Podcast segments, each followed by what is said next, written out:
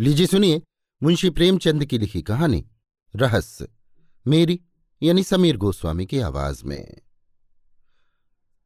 विमल प्रकाश ने सेवाश्रम के द्वार पर पहुंचकर जेब से रूमाल निकाला और बालों पर पड़ी हुई गर्द साफ़ की। फिर उसी रूमाल से जूतों की गर्द झाड़ी और अंदर दाखिल हुआ। सुबह को वो रोज टहलने जाता है और लौटती बार सेवाश्रम की देखभाल भी कर लेता है। वो इस आश्रम का बानी भी है और संचालक भी। सेवाश्रम का काम शुरू हो गया था। अध्यापिकाएँ लड़कियों को पढ़ा रही थीं। माली फूलों की क्यारियों में पानी दे रहा था और एक दर्जे की लड़कियाँ हरी हरी घास पर दौड़ लगा रही थीं। विमल को लड़कियों की सेहत का बड़ा ख्याल है। विमल एक क्षण वहीं खड़ा प्रसन्न मन से लड़कियों की बाल क्रीड़ा देखता रहा, फिर आकर दफ्तर में बैठ गया। क्लर्क ने कल आई हुई डाक उसके सामने रख दी। विमल ने सारे पत्र एक एक करके खोले और सरसरी तौर पर पढ़कर रख दिए। उसके मुख पर चिंता और निराशा का धूमिल रंग दौड़ गया।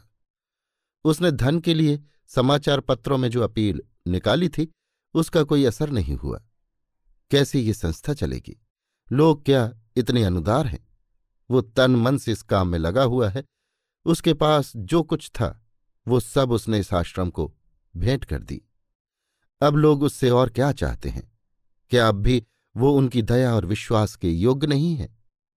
वो इसी चिंता में डूबा हुआ उठा और घर पर आकर सोचने लगा, ये संकट कैसे टाले? अभी साल का आधा भी नहीं गुजरा और आश्रम पर बारह हज़ार का कर्ज हो गया था। साल पूरा होते होते वो बीस हज़ार तक पहुंचेगा। अगर वो लड़कियों की फ़ीस एक एक रुपया बढ़ा दे तो पाँच सौ रुपये की आमदनी बढ़ सकती है। हॉस्टल की फ़ीस दो दो रुपये बढ़ा दे तो पाँच सौ रुपये और आ सकते हैं। इस तरह वो आश्रम की आमदनी में बारह हज़ार सालाना की बढ़ती कर सकता है। लेकिन फिर उसका वो आदर्श कहाँ रहेगा कि गरीबों की लड़कियों को नाममात्र फ़ीस लेकर ऊँची शिक्षा दी जाए?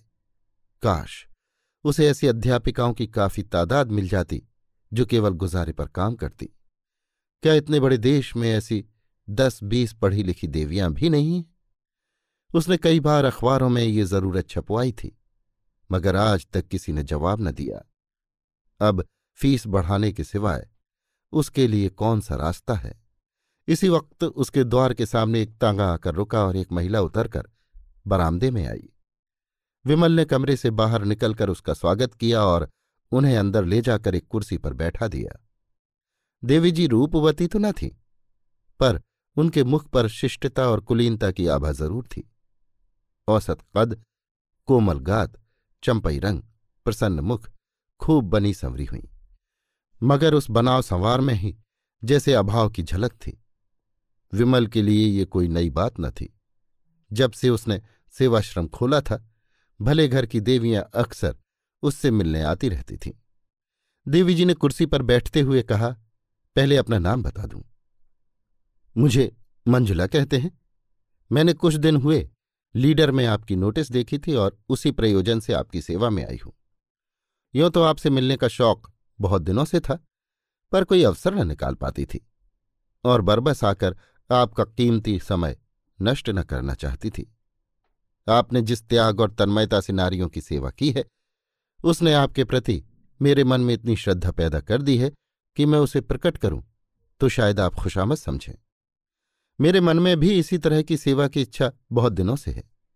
पर जितना सोचती हूँ, उतना कर नहीं सकती। आपके प्रोत्साहन से संभव है, मैं भी कुछ कर सकूँ। विमल मौन सेवकों में था। अपनी प्रशंसा उसके लिए सबसे कठिन परीक्षा थी। उसकी ठीक वही दशा हो जाती थी, जैसे कोई पानी में डुबकियाँ खा रहा हो। वो खुद किसी के मुँह पर उसकी तारीफ़ न करता था, इसलिए तारीफ़ के भूखे उसे तंग दिल समझते थे। वो पीठ के पीछे तारीफ़ करता था। हाँ बुराइयाँ वो मुँह पर करता था और दूसरों से भी यही आशा रखता था। उसने अपना उखड़ा हुआ पाँव जमाते हुए कहा, ये तो बहुत अच्छी बात होगी। आप शौक से आए। सेवाश्रम की आर्थिक दशा तो आपको मालूम होगी। मैं इस इरादे से यहाँ नहीं आई हूँ। ये मैं पहले ही समझ गया था। मेरी ये आशा न थी। यूँ ही कह दिया। अच्छा आपका मकान यही है? मंजुला देवी का घर लखनऊ में है। जालंधर के कन्या विद्यालय में शिक्षा पाई है। अंग्रेज़ी में अच्छी लियाकत है। घर के काम धंधे में भी कुशल हैं। और सबसे बड़ी बात यह है कि उनके हृदय में सेवा का उत्साह है। अगर ऐसी स्त्री सेवाश्रम का भार अपने ऊपर ले ले तो क्या कहना? मगर विमल के मन में एक प्रश्न उठा। पूछा, आपके पति भी आपके साथ रहेंगे? साधारण सा सवाल था, मगर मंजुला को नागवार लगा। बोली, जी नहीं, वो अपने घर रहेंगे। वो एक बैंक में नौकर हैं और अच्छा वेतन पाते हैं। विमल के मन का प्रश्न और भी जटिल हो गया। जो आदमी अच्छा वेतन पाता है, उसकी पत्नी क्यों उससे अलग काशी में रहना चाहती है? केवल इतना मुँह से निकला। अच्छा। मंजुला ने शायद उसके मन का भाव ताड़कर कहा, आपको ये कुछ अनोखी सी बात लगती होगी। लेकिन क्या आपके ख्याल में शादी का आशय यह है कि स्त्री को पुरुष के दामन में छिपी रहना चाहिए? विमल ने जोश के साथ कहा, हरगिज नहीं। जब मैं अपनी जरूरतों को घटाकर सिफर तक पहुँचा सकती हूँ तो किसी पर भार क्यों बनूं? बेशक। हम दोनों में मतभेद है और उसके अनेक कारण हैं। मैं भक्ति और पूजा को मानव जीवन का सत्य समझती हूँ। वो इसे लचर समझते हैं। यहाँ तक कि ईश्वर में भी उनका विश्वास नहीं है। मैं हिंदू संस्कृति को सबसे ऊँचा समझती हूँ। उन्हें हमारी संस्कृति में ऐब ही ऐब नज़र आते हैं। ऐसे आदमी के साथ मेरा निबाह कैसे हो सकता है? विमल खुद भक्ति और पूजा को ढोंग समझते थे और इतनी सी बात पर किसी स्त्री का पुरुष से अलग हो जाना उनकी समझ में न आया। उन्हें ऐसी कई मिसालें याद थीं जहाँ स्त्रियों ने पति के विधर्मी हो जाने पर भी अपने व्रत का पालन किया। इस समस्या का व्यावहारिक अंग ही उनके सामने था। पूछा, उन्हें कोई आपत्ति तो न होगी? मंजुला ने गर्व के साथ कहा, मैं ऐसी आपत्तियों की परवाह नहीं करती। अगर पुरुष स्वतंत्र है तो स्त्री भी स्वतंत्र है। फिर उसने नर्म होकर करुण स्वर में कहा, यो कहिए कि हम और वो तीन साल से अलग हैं। रहते हैं एक ही मकान में, लेकिन बोलते नहीं। जब कभी वो बीमार पड़े हैं। मैंने उनकी तीमारदारी की है। उन पर कोई संकट आया है तो मैंने उनसे सच्ची सहानुभूति की है। लेकिन मैं मर भी जाऊँ तो उन्हें दुख ना होगा। वो खुशी होंगे कि गला छूट गया। वो मेरा पालन पोषण करते हैं, इसलिए उसका गला भर आया था। एक क्षण तक वो चुपचाप ज़मीन की ओर ताकती रही। फिर उसे भय हुआ कि कहीं विमल उसे हल्का और ओछी न समझ रहा हो। जो अपने जीवन के गुप्त रहस्यों का ढिंढोरा पीटती फिरती है। इस भ्रम को विमल के मन से निकालना ज़रूरी था। उसने उन्हें यकीन दिलाया कि आज तक किसी ने उसके मुँह से ये शब्द नहीं सुने। यहाँ तक कि उसने अपने मन की व्यथा कभी अपनी माता से भी नहीं कही। विमल वो पहले व्यक्ति हैं जिनसे उसने ये बातें कहने का साहस किया है। और इसका कारण यही है कि वो जानती है, उनके दिल में दर्द है और एक स्त्री की विवशता का अंदाज़ा कर सकते हैं। विमल ने लजाते हुए कहा, ये आपकी कृपा है जो मेरे बारे में ऐसा ख्याल करती हैं। और उनके मन में मंजुला के प्रति श्रद्धा उत्पन्न हुई। बहुत दिनों के बाद उसे एक देवी नज़र आई, जो सिद्धांत के लिए इतना साहस कर सकती है। वो खुद मन ही मन समाज से विद्रोह करता रहता था। सेवाश्रम भी उनके मानसिक विद्रोह का ही फल था। ऐसी स्त्री के हाथों में वो सेवाश्रम बड़ी खुशी से सौंप देगा। मंजुला इसके लिए तैयार होकर आई थी। मंजुला के जीवन में आत्मदान की मात्रा ही ज़्यादा थी। देह को वो इस भावना की पूर्ति का साधन मात्र समझती थी। दुनिया की बड़ी से बड़ी विभूति भी उसे शांति न दे सकती थी। मिस्टर मेहरा से उसे केवल इसलिए अरुचि थी कि वो भी साधारण प्राणियों की भांति भोग विलास के प्रेमी थे। जीवन उनके लिए इच्छाओं में बहने का नाम था। स्वार्थ की सिद्धि में, नीति या धर्म की बाधा उनके लिए असह्य थी।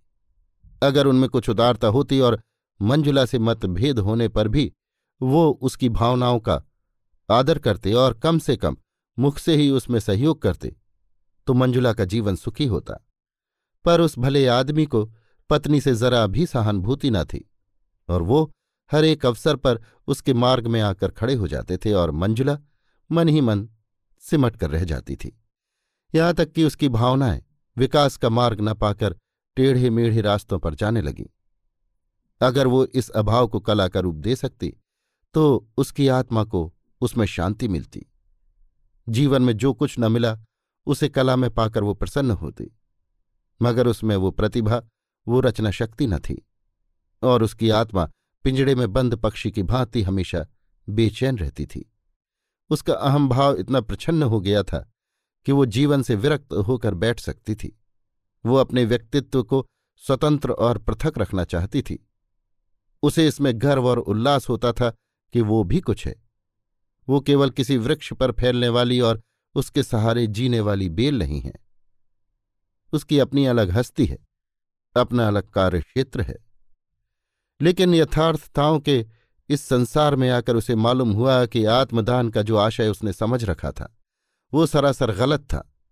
सेवाश्रम में ऐसे लोग अक्सर आते रहते हैं, जिनसे थोड़ी सी खुशामद करके बहुत कुछ सहायता ली जा सकती थी।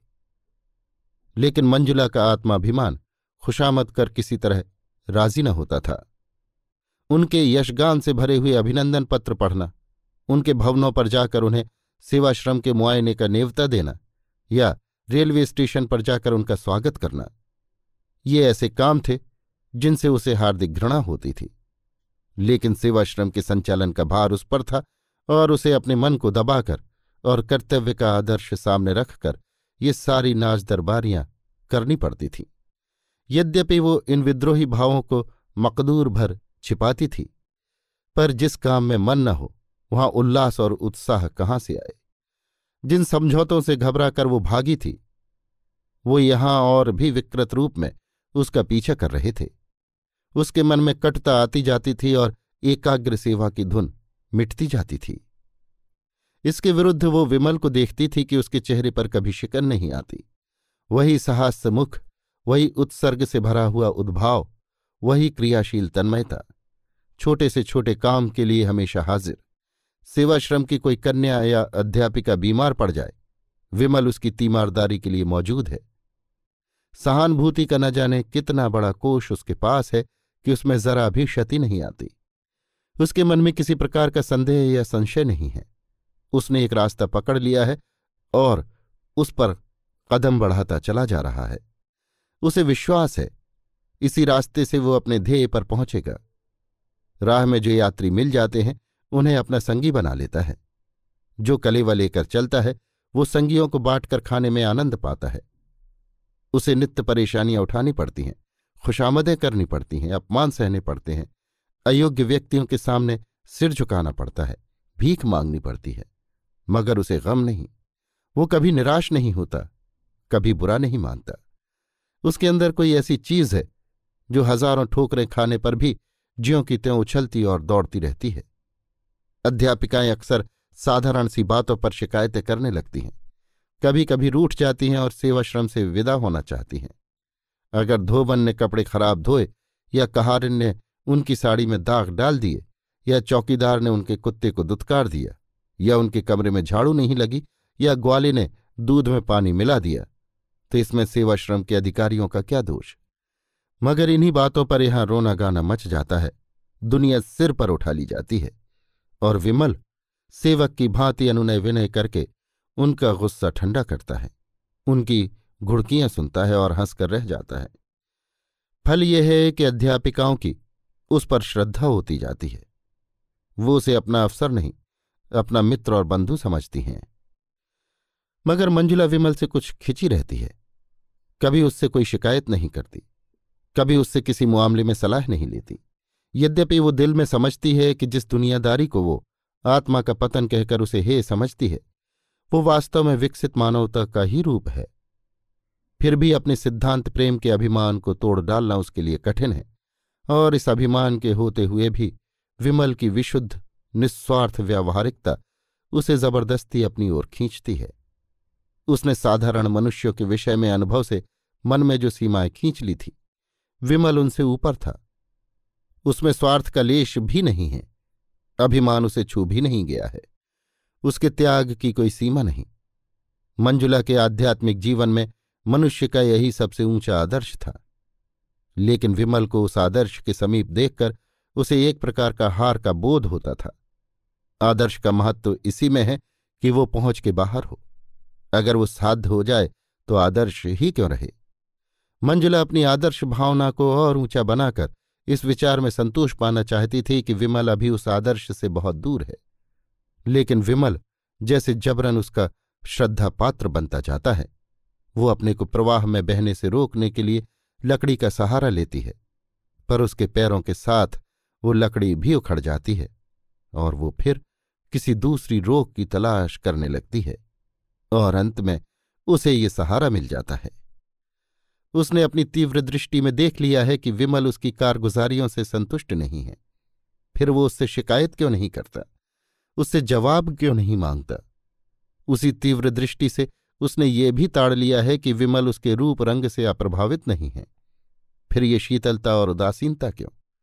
क्या इससे ये सिद्ध नहीं होता कि वो कपटी या कायर है? औरों से वो कितना खुलकर मिलता है, कितनी हमदर्दी से पेश आता है तो मंजुला से वो क्यों दूर दूर रहता है? क्यों उससे ऊपरी मन से बातें करता है? वो पहले दिन का निष्कपट व्यवहार कहाँ गया? क्या वो ये दिखाना चाहता है कि मंजुला की उसे बिल्कुल परवाह नहीं है? या उससे केवल इसलिए नाराज़ है कि धनियों की चौखट पर सिर नहीं झुकाती। ये खुशामद उससे मुबारक रहे, मंजुला सेवा करेगी, पर अपने आत्माभिमान को अछूता रखकर। एक दिन प्रातःकाल मंजुला बगीचे में टहल रही थी कि विमल ने आकर उसे प्रणाम किया और उसे सूचना दी कि सेवाश्रम का वार्षिकोत्सव निकट आ रहा है। उसके लिए तैयारी करनी चाहिए। मंजुला ने उदासीन भाव से पूछा, ये जलसा तो हर साल ही होता है? विमल ने कहा, जी हाँ, हर साल, मगर अब की ज़्यादा समारोह करने का विचार है। मेरे किए जो कुछ हो सकता है, वो मैं भी करूँगी। हालाँकि आप जानते हैं, मैं इस विषय में ज़्यादा निपुण नहीं हूँ। इसकी सफलता का सारा भार आप ही के ऊपर है। मेरे ऊपर? जी हाँ, आप चाहें तो ये आश्रम कहीं से कहीं पहुँच जाए। मेरे विषय में आपका अनुमान गलत है। विमल ने विश्वास भरे स्वर में कहा मेरा अनुमान गलत है या आपका अनुमान गलत है? ये तो जल्द ही मालूम हुआ जाता है। आज ये पहली प्रेरणा थी जो विमल ने मंजुला से की। जिस दिन से उसने सेवाश्रम उसके हाथ में सौंपा था, उस दिन से कभी इस विषय में कोई आदेश न दिया था। उसे कभी इसका साहस ही न हुआ। मुलाकातों में इधर उधर की बातें होकर रह जाती। शायद विमल समझता था कि मंजुला ने जो त्याग किया है, वो काफ़ी से ज़्यादा है। और उस पर अब और बोझ डालना जुल्म होगा। या शायद वो देख रहा था कि मंजुला का मन, इस संस्था में रम जाए तो कुछ कहे। आज जो उसने विनय और आग्रह से भरा हुआ ये आदेश दिया तो मंजुला में एक नई स्फूर्ति दौड़ गई। सेवाश्रम से ऐसा निजत्व उसे कभी न हुआ था। विमल से उसे जो दुर्भावनाएँ थीं, सब जैसे काय की तरह फट गईं और वो पूर्ण तन्मयता के साथ तैयारियों में लग गई। अब तक वो क्यों आश्रम से इतनी उदासीन थी? इस पर उसे आश्चर्य होने लगा। एक सप्ताह तक वो रात दिन मेहमानों के आदर सत्कार में व्यस्त रही। खाने तक की फुर्सत न मिलती। दोपहर का खाना तीसरे पहर मिलता। कोई मेहमान किसी गाड़ी से आता, कोई किसी गाड़ी से। अक्सर उसे रात को भी स्टेशन जाना पड़ता। उस पर तरह तरह के कर्तव्यों का रिहर्सल भी कराना पड़ता। अपने भाषण की तैयारी अलग। इस साधना का पुरस्कार तो मिला कि जलसा हर दृष्टि से सफल रहा और कई हज़ार की रकम चंदे में मिल गई। मगर जिस दिन मेहमान रुखसत हुए, उसी दिन मंजुला को नए मेहमान का स्वागत करना पड़ा, जिसने तीन दिन तक उसे सिर न उठाने दिया। ऐसा बुखार उसे कभी न आया था। तीन ही दिन में ऐसी हो गई जैसे बरसों की बीमार हो। विमल भी दौड़ धूप में लगा हुआ था। पहले तो कई दिन पंडाल बनवाने और मेहमानों की दावत का इंतज़ाम करने में लगा रहा। जलसा खत्म हो जाने पर जहाँ जहाँ से जो सामान आए थे, उन्हें सहेज सहेज कर लौटाने की पड़ गई। मंजुला को धन्यवाद देने भी न आ सका। किसी ने कहा ज़रूर कि देवी जी बीमार हैं, मगर उसने समझा, थकान से कुछ हरारत हो आई होगी। ज़्यादा परवाह न की। लेकिन चौथे दिन खबर मिली कि बुखार अभी तक नहीं उतरा, और बड़े ज़ोर का है। तो वो बदहवास दौड़ा हुआ आया और अपराधी भाव से उसके सामने खड़ा होकर बोला अब कैसी तबीयत है? आपने मुझे बुला क्यों ना लिया? मंजुला को ऐसा जान पड़ा कि जैसे एकाएक बुखार हल्का हो गया है। सिर का दर्द भी कुछ शांत हुआ जान पड़ा। लेटे लेटे विवश आँखों से ताकती हुई बोली, बैठ जाइए। आप खड़े क्यों हैं? फिर मुझे भी उठना पड़ेगा। विमल ने इस भाव से देखा, मानो उसका बस होता तो ये सारा ताप और दर्द खुद ले लेता। फिर आग्रह से बोला, नहीं नहीं, आप लेटी रहें, मैं बैठ जाता हूँ। इसका अपराधी मैं हूँ। मैंने ही आपको इस जहमत में डाला। मुझे क्षमा कीजिए। मैंने आपसे वो काम लिया जो मुझे खुद करना चाहिए था। मैं अभी जाकर डॉक्टर को बुला लाता हूँ। क्या कहूँ, मुझे जरा भी खबर न हुई। फिजूल के कामों में ऐसा फंसा रहा। और उसने पीठ फेरी ही थी कि मंजुला ने हाथ उठाकर मना करते हुए कहा, नहीं नहीं, डॉक्टर की कोई ज़रूरत नहीं। आप जरा भी परेशान ना हो। मैं बिल्कुल अच्छी हूँ। कल तक उठ बैठूँगी। उसके मन में और कितनी ही बातें उठी, मगर उसने ओठ बंद कर लिए। इस आवेश में वो ना जाने क्या क्या बक जाएगी। अभी तक विमल ने शायद उसे देवी समझकर उसके सामने सिर झुकाया है। उससे दूर अवश्य रहा है, मगर इसलिए नहीं कि वो समीप आना नहीं चाहता, बल्कि इसलिए कि वो अपनी सरलता में, अपनी साधना में, उसके समीप आने में झिझकता है कि कहीं देवी को नागवार न गुजरे। विमल ने अपने मन में उसे जिस ऊँचे आसन पर बैठा दिया है, उससे नीचे वो ना आएगी। विमल को मालूम नहीं वो कितना सात्विक, कितना विशालात्मा पुरुष है। ऐसे आदमी की स्मृति में हमेशा के लिए एक आकाश में उड़ने वाली निष्कलंक, निष्कपट सती की धुंधली छाया छोड़ जाना कितना बड़ा मोह है। उसने विनोद भाव से कहा हाँ हाँ क्यों नहीं? क्योंकि आप तो मनुष्य हैं और मैं काठ की पुतली। नहीं, आप देवी हैं। नहीं, एक नादान औरत। आपने जो कुछ कर दिखाया, वो मैं सौ जन्म लेकर भी न कर सकता था। उसका कारण भी आपने सोचा? ये स्त्री की विजय नहीं, उसकी हार है। अगर इन दोषों के साथ में स्त्री न होकर पुरुष होती तो शायद इसकी चौथाई सफलता भी न मिलती। ये मेरी जीत नहीं, मेरी नारित्व की जीत है। रूप तो आसार वस्तु है, जिसकी कोई हकीकत नहीं। वो धोखा है, फरेब है। दुर्बलताओं के छिपाने का पर्दा मात्र। विमल ने आवेश में कहा, ये आप क्या कहती हैं मंजुला देवी? रूप संसार का सबसे बड़ा सत्य है। रूप को भयंकर समझकर हमारे महात्मा और पंडितों ने दुनिया के साथ घोर अन्याय किया है। मंजुला की सुंदर छवि गर्व के प्रकाश से चमक उठी। रूप को असत्य समझने के प्रयास में सदैव असफल रही थी और अपनी निष्ठा और भक्ति से मानो अपने रूप का प्रायश्चित कर रही थी। उसी रूप के समर्थन ने एक क्षण के लिए उसे मुग्ध कर दिया, मगर वो संभल कर बोली, आप धोखे में हैं विमल बाबू, मुझे क्षमा कीजिएगा, मगर ये रूप की उपासना आप में कोई नई बात नहीं है। मर्दों ने हमेशा रूप की उपासना की है, थोड़े पंडितों या महात्माओं ने चाहे रूप की निंदा की हो, पर मर्दों ने प्रायः रूपाशक्ति ही का प्रमाण दिया है। यहाँ तक कि रूप के लिए धर्म की परवाह नहीं की और उन पंडितों और महात्माओं ने भी जबान या कलम से चाहे रूप के विरुद्ध विष उगला हो, लेकिन अंतकरण में वे भी उसकी पूजा करते हैं। जब कभी रूप ने उनकी परीक्षा की है, उनकी तपस्या पर विजय पाई है, फिर भी जो असत्य है, वो असत्य ही रहेगा। रूप का आकर्षण केवल बाहरी आँखों के लिए है। ज्ञानियों की निगाह में उसका कोई मूल्य नहीं। कम से कम आपके मुख से मैं रूप का बखान नहीं सुनना चाहती, क्योंकि मैं आपको देवतुल्य समझती हूँ और दिल से आप पर श्रद्धा रखती हूँ।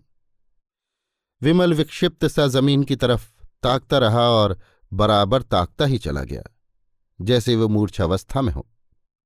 फिर चौंक कर उठा और अपराधियों की भांति सिर झुकाए संदिग्ध भाव से कदम बढ़ाता हुआ कमरे से निकल गया और मंजुला निश्चिंत बैठी रही। उस दिन से एकाएक विमल का सारा उत्साह और कर्मण्यता जैसे ठंडी पड़ गई, जैसे उसमें अब अपना मुँह दिखलाने की हिम्मत नहीं है।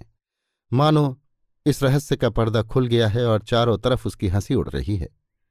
वो अब सेवाश्रम में बहुत कम आता है और आता भी है तो अध्यापिकाओं से कुछ बातचीत नहीं करता। सबसे जैसे मुँह चुराता फिरता है। मंजुला को मिलने का कोई अवसर नहीं देता। और जब मंजुला हार कर उसके घर जाती है तो कहला देता है, घर में नहीं है। हालाँकि वो घर में छिपा बैठा रहता है। और मंजुला उसके मनोरहस्य को समझने में असमर्थ है। विमल ने अपनी साधना और सद्भावना से उसे अपनी ओर आकर्षित कर लिया है, इसमें संदेह नहीं। वो एक नारी की गहरी अंतर्दृष्टि से देख रही है कि विमल भी उसका उपासक बन बैठा है। और जरा भी प्रोत्साहन पाने पर अपने को उसके चरणों पर डाल देगा।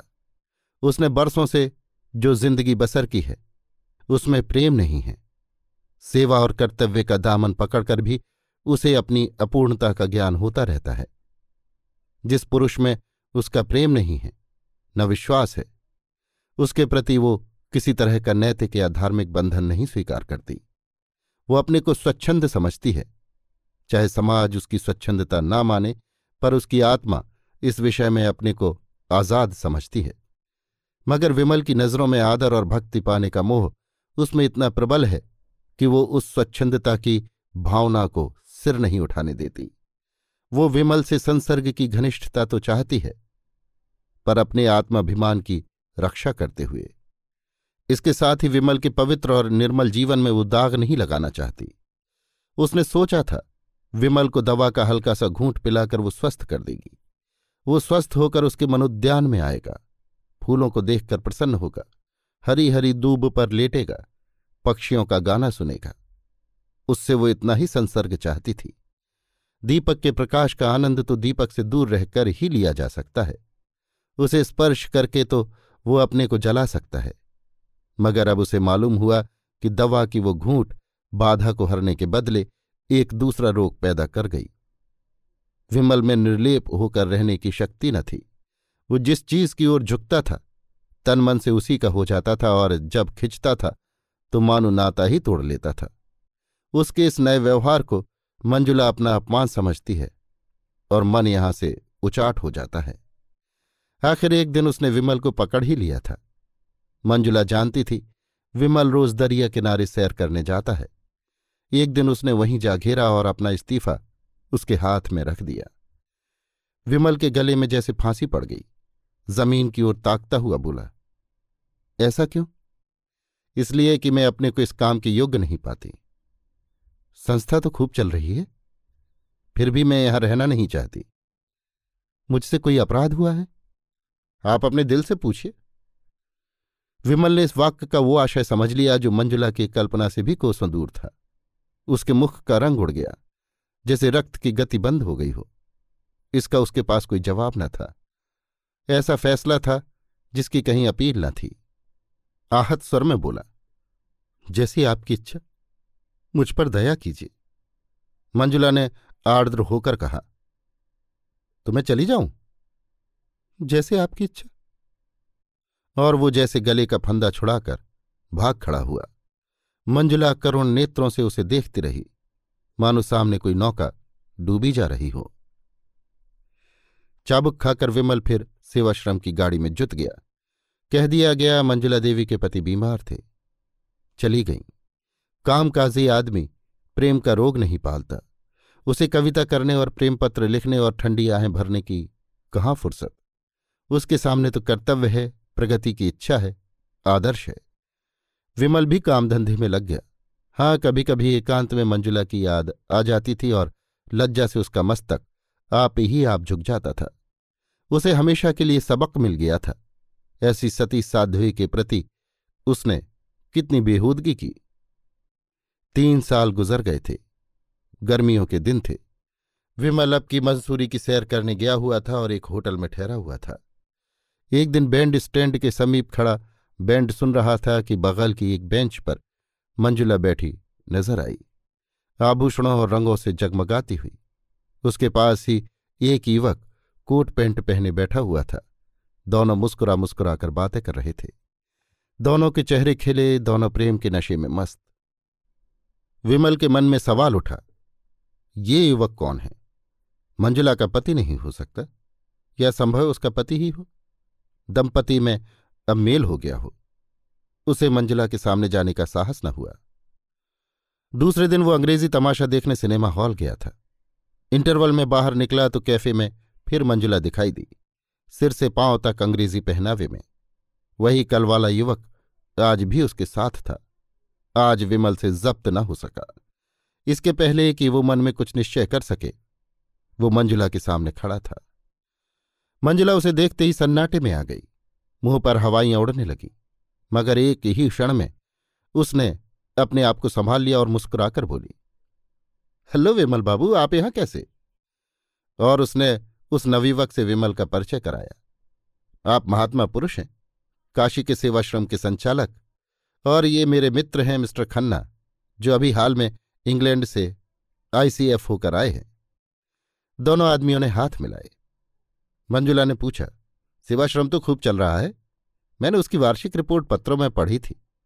आप यहाँ कहाँ ठहरे हुए विमल ने अपने होटल का नाम बतलाया। खेल फिर शुरू हो गया। खन्ना ने कहा, खेल शुरू हो गया, चलो अंदर चलें। मंजुला ने कहा, तुम जाकर देखो, मैं जरा मिस्टर विमल से बातें करूँगी।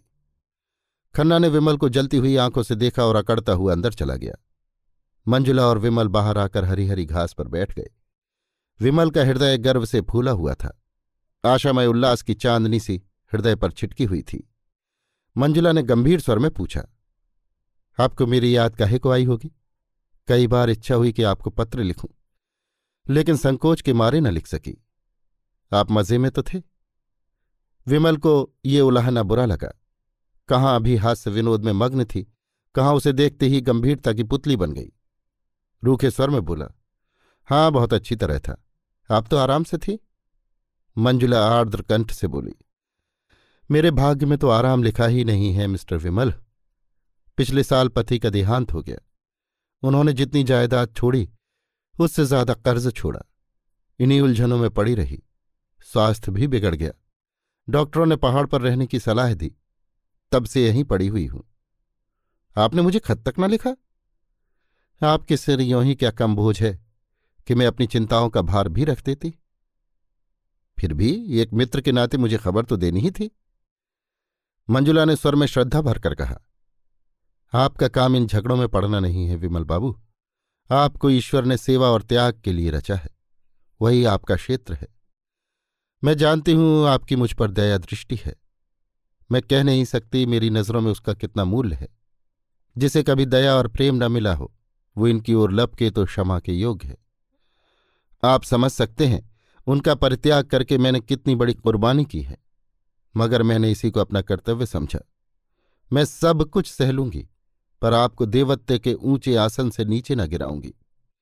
आप ज्ञानी हैं, संसार के सुख कितने अनित्य हैं, आप खूब जानते हैं। इनके प्रलोभन में न आइए। आप मनुष्य हैं। आप में भी इच्छाएँ हैं, वासनाएँ हैं।